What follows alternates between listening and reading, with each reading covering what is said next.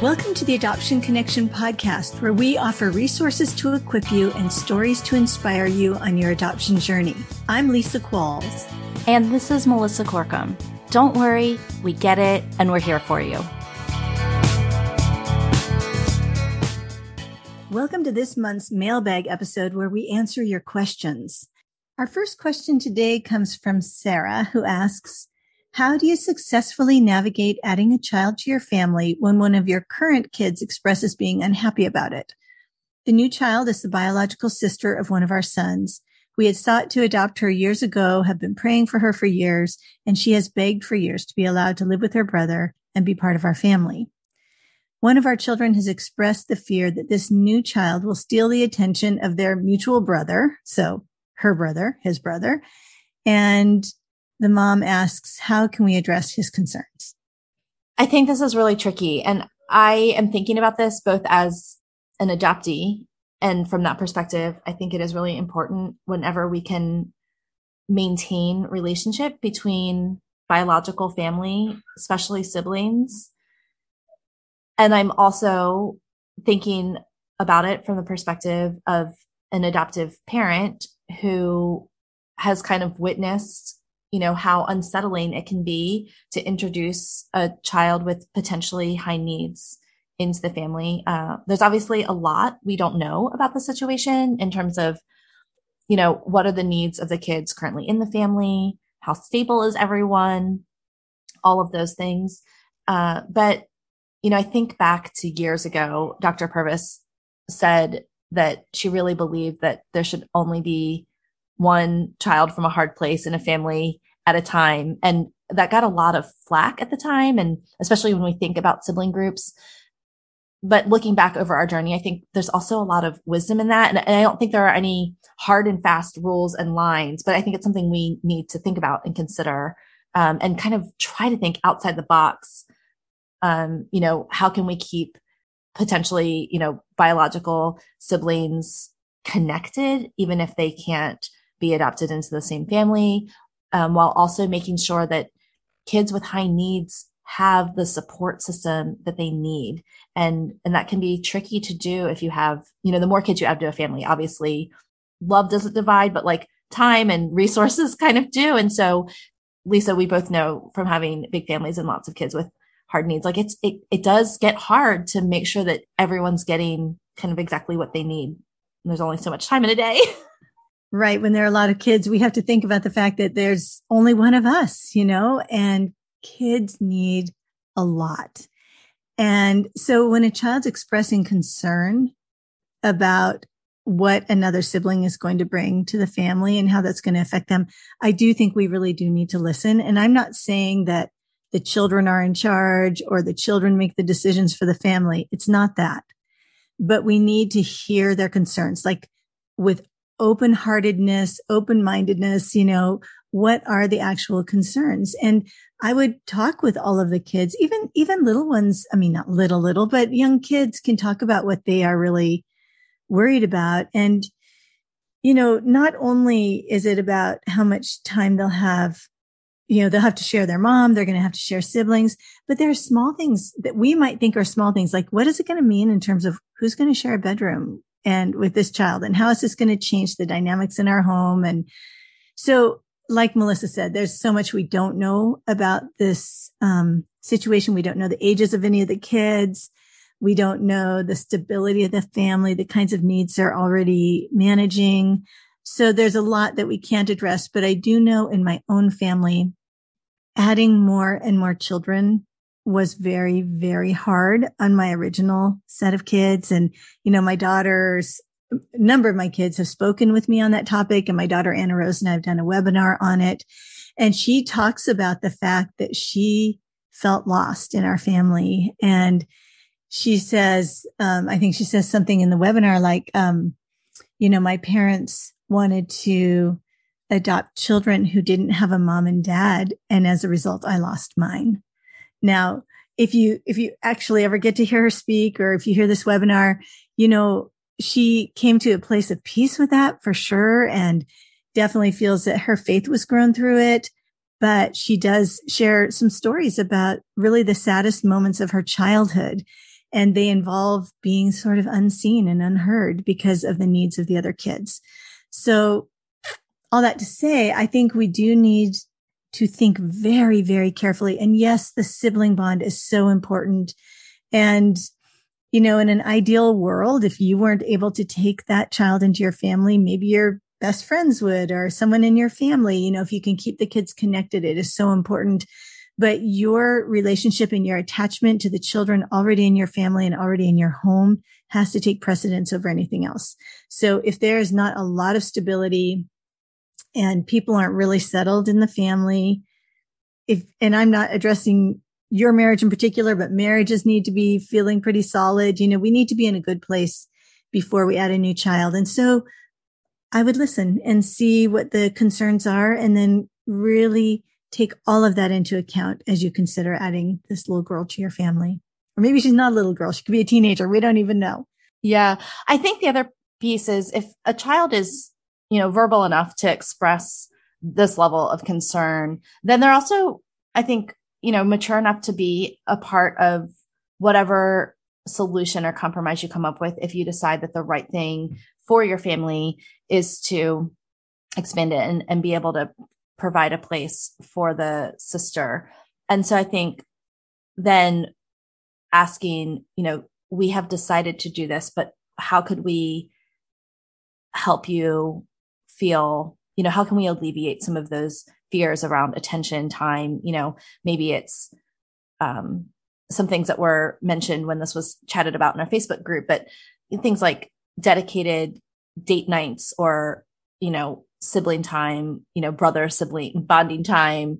Um, I know Lisa, your kids have said in those webinars that it would have been really important for them. And, and our kids have said the same thing to have a safe person who wasn't the parents, like who's kind of dedicated to the kids, you know, who can, you know, a mentor or an extended family member or an aunt or an uncle or another safe person that they can always call or rely on if things in the house are too crazy or if mom and dad are otherwise occupied meeting the needs of someone else.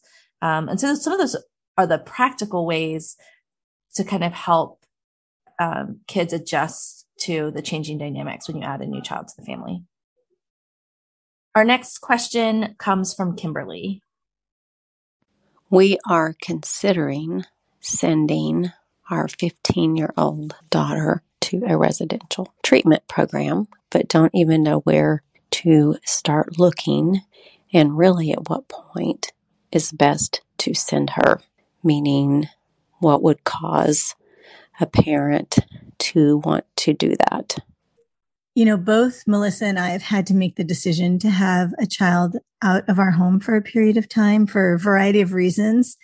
And I want to say something that I think is really important. And that is a lot of times, especially if we have a lot of knowledge about connected parenting, if we understand a lot about trauma and attachment, you know, we feel like we should be able to do this. We should be able to bring our kids to enough level of healing that they are safe, that everybody in the family is safe, that um, they are healing. But the truth is that, you know, sometimes our kids need a higher level of care than we can give them. And I know for us, when we finally did make the decision to get help for our daughter, which I can back up and talk about a little bit, but I will say when we finally made that decision, we wished we'd done it sooner because we had years of so much um, chaos and so much difficulty and suffering for her, for everybody else.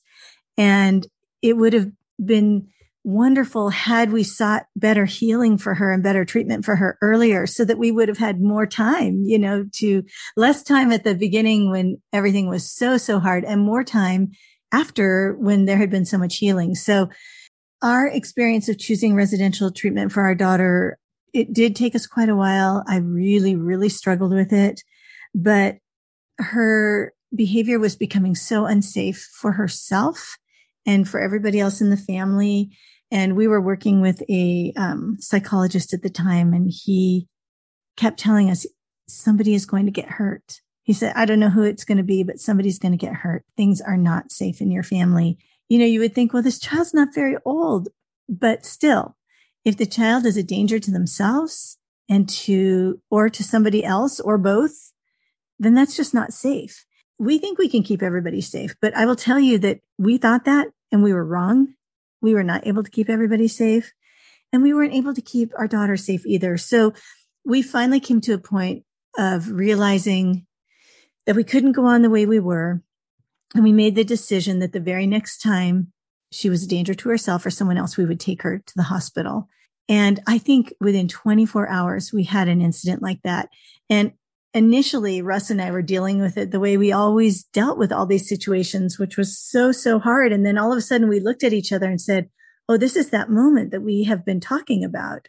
And we both looked at each other and said, we need to go to the hospital.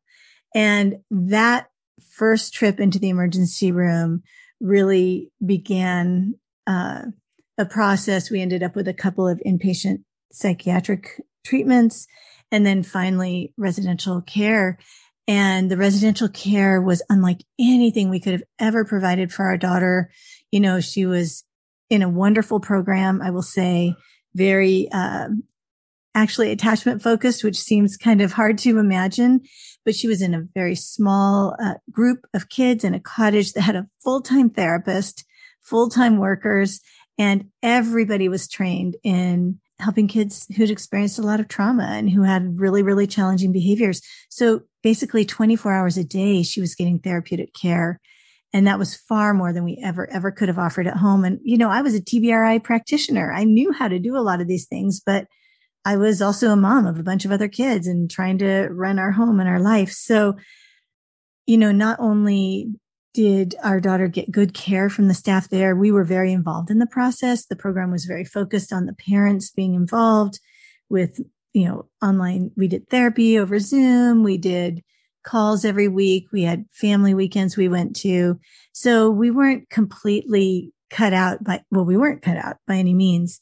So in the end, it was a very, very good decision for us. But I do remember this very strange combination of shame that I felt like I'd failed, some grief over the loss of the dream of what I thought it was going to be like, and relief.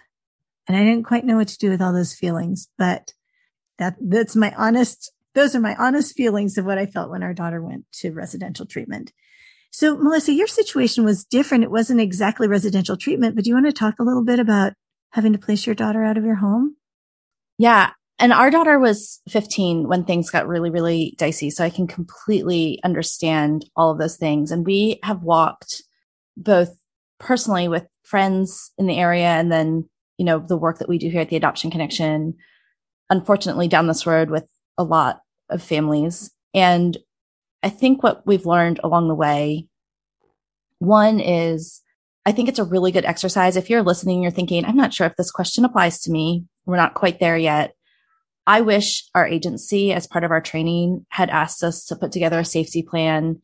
And one of the things that we talk about um, in our safety plan webinar is thinking about what will the line be for looking for higher levels of care before you're really there. Like, even if you have a baby, like thinking about, you know, into the future, if our child ever does this, we will immediately start to look for higher levels of care, whether that be when do we start looking for help from a psychiatrist? How do we, do we look for, you know, a specialized school? When would we look for residential care?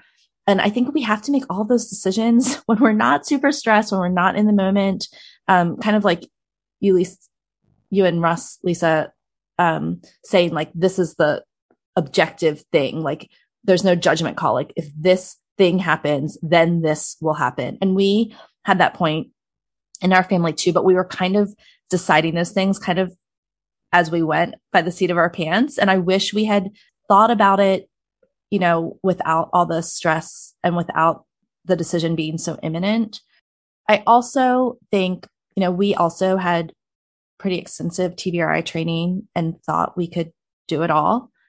And in that, because we weren't asking for as much outside help, I mean, we had a therapist and a trauma trained therapist, but we didn't have really any other documentation except for a therapist who we were paying. And apparently that doesn't really count for documentation um, of needing help. And so we didn't want to expose our kids to the trauma of calling the police and all of these things. And we weren't sure if that was really going to be helpful, if it was going to be more traumatic. And so we just kind of handled it as a family. I would just call my husband home from work and we would tag team out. And I mean, hours and hours, 15 hours a week for years.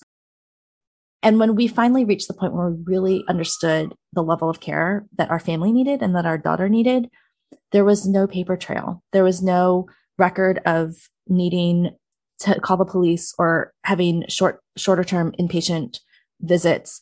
And, um, and so I do wish we had talked to people outside of our little bubble earlier because that documentation matters if you want like insurance to help pay for residential. I mean, if you can afford to do it privately, then at any point in time, you can, you know, call up a residential treatment center and ask if they have a bed and um, pay for that. But it is extremely, extremely like tens of thousands of dollars a month expensive to do that. And most families can't afford to do that. And so you'll need the help of your insurance company and, and insurance is going to want documentation.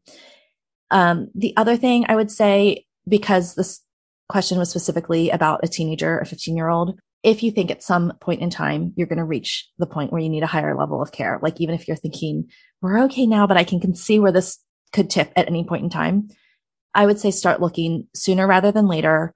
Um, because even if you reach out to a residential program and start telling them your story, they may be able to tell you, yeah, I think you're ready, you know, I, or maybe not. Here are some other things that you can try. The other thing I would say is every state has a different um, consent for care age and 15 is getting close and, and sometimes is older than that in states already. And so what you don't want to happen is nine months down the line, you think, oh yeah, we're really going to need to do this. And then your child's going to be over the age of consent and they're going to be able to say or ref- they will be able to refuse to go. And um, we're unfortunately walking this road with a family right now where they've tried their very darndest to provide the care that their child needs. And they're finally realizing that they need residential. Um, and this child's going to be 18 in the next six months. And so residential places are saying, we can't help you because it's not enough time before he can just walk out. So I would say, especially if you're listening and you're thinking about how do we get our child the best care that they can, um, you might want to think about also we're able to provide the kind of care that our child needs. And I mean, we can't force a kid to do anything, but we can do this for them where they don't have a choice in the matter um, before they can just refuse it because you want to take that opportunity while you have it to provide the highest level of care, the best care that you can. So it's hard to think about, but it is. It's hard to think about these things. They're very, very scary. Um, another thing I've shared before, I don't know if I shared it on the podcast, but, um, our therapist was, you know, 300 miles away. And she told us that, you know, if something happened and someone were to call the authorities or CPS because they saw our daughter being out of control or something dramatic happening, we didn't have anybody local who knew what was happening in our family and who knew enough about us to sort of speak on our behalf. She suggested we reach out to our county behavioral health office, ask for their help with our daughter, which we did. But I will say that having been, you know, a homeschooler, all those homeschooler, all those years and never wanting to involve the government in our family or our life in any way, that was terrifying to me. And the last thing I wanted to do was let these government people into our lives, into our home.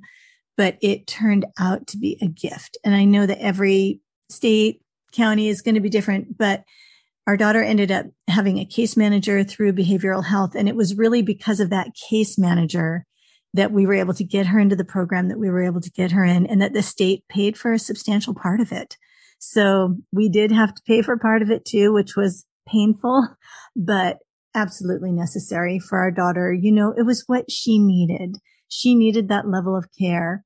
And I would never deny my child the care that they need. In fact, we were talking just before we recorded this and we have a, a child who developed a really severe eating disorder and ended up in the hospital and a residential program was what was recommended. And of course, we didn't hesitate to say, absolutely, whatever is needed, we are going to do it. We are going to fight this thing with her.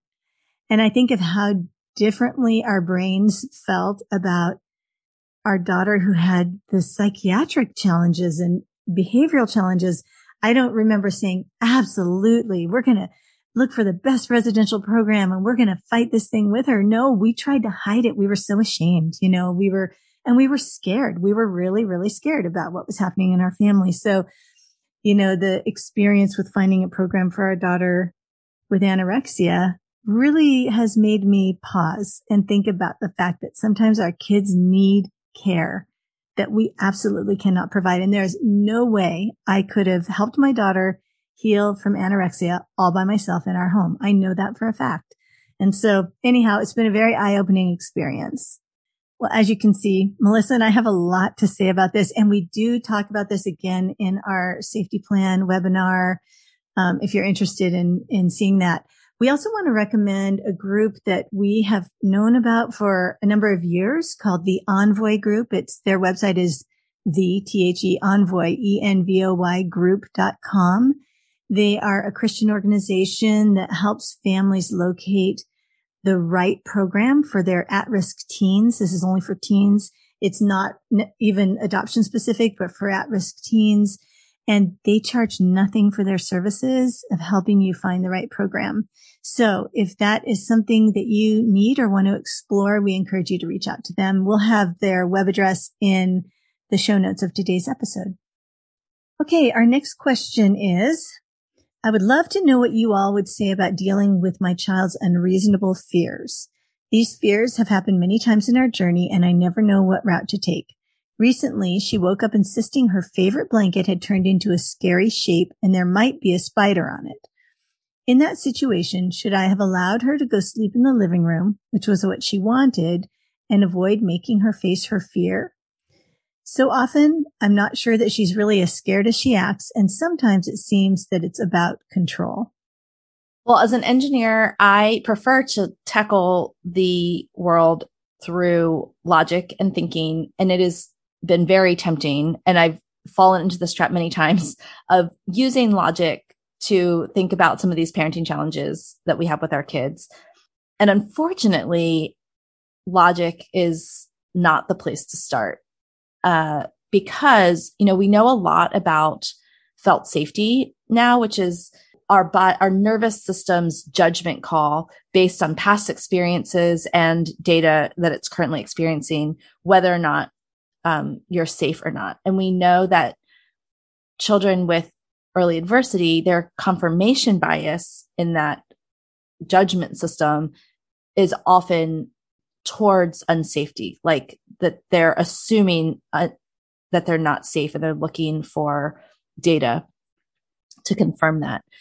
That system doesn't rely on logic, right? It relies on instinct and past experiences, things that we didn't have a part of, you know, before our children came to us often. And so I think it's important to realize that even though the fears that our kids may be talking to us about may seem unreasonable, that that's the way that they're expressing how their body's experiencing the world and their um, perception of their reality is their reality. And so I think we have to start with this kind of radical acceptance that for whatever reason, if they're expressing some kind of fear, whether it's you know, they haven't quite learned how to verbalize what's really going on. And so they're, you know, scapegoating it to something like the dark or a blanket in the shape of a monster or whatever, um, that they still are experiencing some sort of fear or anxiety. And that is real. And we have to start with validating that and having a, you know, as much compassion as we can. And it's hard. Um, and it's exhausting when you're already a tired parent. So we get that but we can also tell you from experience that trying to logic them out of their fears is also um, unfortunately a waste of energy and we don't have time for that we don't want to waste our energy right i mean i think what we have to do is meet our child exactly where they are which is scared. They're scared, you know, and you know, I'm working with a mom right now whose child had an extreme, unusual reaction to an experience. And as she told me about it, I thought, you know what? This child, something happened in her life. Something happened before she joined your family. She may not even have words for it, but something happened that has triggered this very, very big response. And so I think we have to be really careful not to think this is necessarily about control. I'm not saying that kids never try to control us, but I think we have to be careful to remember that there is a fear there and we may not know what the origin is and it might need some work. This particular um, parent is going to look for an EMDR therapist for her child to see if they can process this. All that to say, I think that uh, we also have to show our kids that we can handle their fears. You know, I think of the line from, I think it's Circle of Security where they say, I'm bigger, wiser, stronger, and kind. Like I am big enough to take care of this fear. I'm wise enough that I know what you need. I'm, I'm kind. I'm gentle, you know, and I'm going to comfort you, even if it seems completely irrational. And I'm going to be your safe place. I'm going to be your secure base. You can count on me.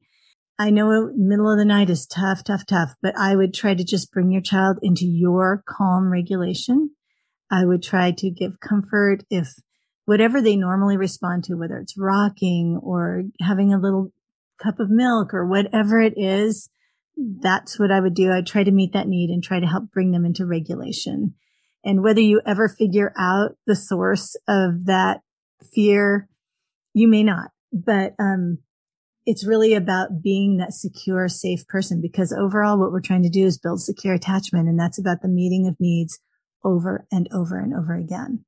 Yeah, I think the other thing that I'm thinking about is high structure, high nurture is what our kids really need. And so in the case of like sleeping somewhere else, sleeping in the living room, you know, I would think, is there any harm in that? Like, is that, is that a reasonable request? And if your child can ask for that, like if they're using their words to find a solution to something they're afraid of and it's within our power to give it, I think I would give it. And again, this, I think the structure part is if she said, if she demands to sleep in the living room, then we kind of have to say, you know, are you asking? Are you telling? Or, you know, I would love for you to be able to do that, but I need you to ask with respect.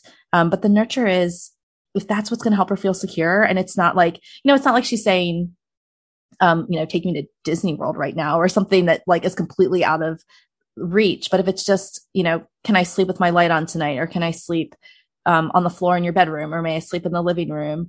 Uh, I think those are some of the requests that we can, we can usually say yes to.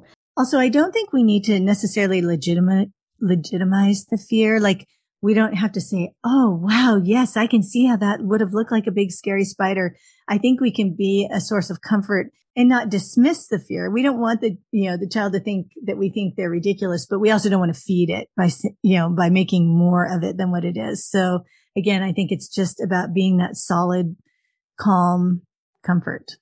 You know, again, I would love to use logic in these situations. And I think there is a time and place for that. And we have to have safety before we can use our logic brains. So that's the key part. And so I think the other thing, I heard this on a podcast once and I wish I could remember which podcast I was listening to so I could give it credit, but there was a child expert saying that fears for children are often not about the actual thing, but a fear that they're not going to know what to do in a situation. So, you know, at the breakfast table the next morning, especially if there's a kind of a recurring something, if it's kind of a one off thing, maybe just let it slide. But if it's like every night they're worried that there might be a bug in their bed or something like that, you know, you could have a conversation that says, you know, well, so what would happen if there was a, a bug in your bed? Like, what could you do? And then make, maybe make a plan. Maybe you make a special little squirt bottle, a spray bottle. Like, you know, you can spray the area so that the bugs don't want to be in your bed. You know, you could create a little like peppermint essential oil spray and like maybe mist the bed before you get in. You know, bugs don't like peppermint. So we'll do this. Or, you know, you could squash the bug or you could call for me or, you know, and just give them like a plan of what could happen or what would empower them in a situation should they come across it. And that might help alleviate even if it's kind of something that probably won't happen, if they have a plan, they might stop kind of perseverating. Right. And you could end the whole conversation with these are all the great, powerful things you can do. And if you don't know what to do, you can still call mom. yeah. So we can still always be that secure, secure base and safe haven. Our last question today is my three year old daughter has some sensory issues and car rides are difficult. One problem is that her clothes bother her. I've tried longer shirts, but it seems maybe folds in the clothing bother her. I'm really not sure because sometimes when she's distracted by other things, she seems okay. What tips can you give me? Well, first of all, as a family who spends a lot of time in the car, it is miserable to have a kid who can't do the car. Like, you know, that makes a lot of your life probably challenging. I think it's interesting to think about all the different sensory things that do happen in the car. You know, this particular question is about a three year old. You know, three year olds have to be in five point harnesses. And so that's, that could be its own sensory thing. The car moves. And so, you know, from a vestibular perspective and a movement perspective, there's a lot of things. Um, later, this mom talks about, you know, how her daughter also gets car sick. So it could be a whole combination of things that makes this child really uncomfortable in the car. First of all, just minimizing any known sensory issues the things that you know for sure. So like if you know uh hard pants like jeans are more likely to cause problems or you know she doesn't like tags or seams on her socks. Like if you have to go on a on a car ride, especially if it's a little bit longer, but anytime you get in the car, like go with whatever clothes she's most comfortable in, even if it's pajamas or if it's the same outfit every single day, or if you have to buy multiple of the same outfits, I would start with with those things. Just the most comfortable and, and maybe tighter fitting clothes that don't get wrinkled. You know, like I don't like to sit down and, you know, your shirt's wrinkled or, or, like the worst is like if you have a long sleeve shirt on and you go to put a jacket or a mm-hmm. sweater on and the sleeve gets all bunched up. Like I don't like that. So, you know, maybe tighter fitting clothes would stay more put in a car seat or fewer clothes. I mean, maybe this child would do better if she didn't have to wear many clothes in her car seat. I mean, obviously you're not going to drive around with them naked, but you know, if you could minimize the clothes and throw a blanket over the top, maybe she would do better. Who knows? You just have to, it's, it's a grand experiment. I always think that, you know, like let's find the things that work for our child. Like maybe an essential oil, maybe a special stuffed animal she only gets while she's in the car. That's a good distraction maybe meeting another need, like giving her a sippy cup with something in it will help her not to notice as much some of the sensory issues. I would also try some things like maybe putting a little weighted lap pad that she can hold on her lap. Sometimes that's really calming for kids.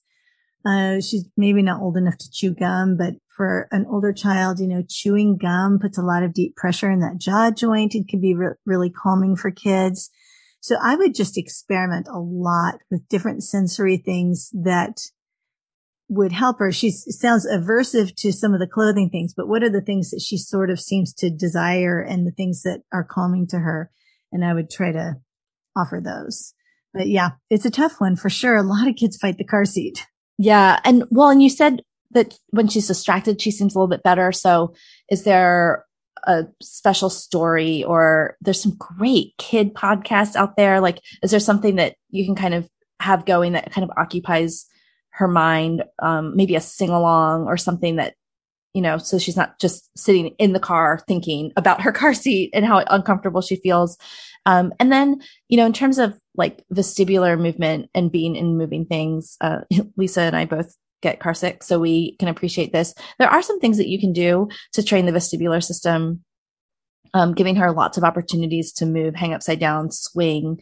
Um, there are even listening type therapies that stimulate the, you know, inner ear that change the way we experience movement. And so if, if you think it's not maybe like a touch tactile sensory thing like the car seat or the clothes and it's really a movement thing then there's some things um, that you can do kind of proactively for that as well um, if you have a question for a future mailbag episode, we invite you to drop us a message on our SpeakPipe widget. It makes it easy with just a touch of a button on your phone. You can drop us a message.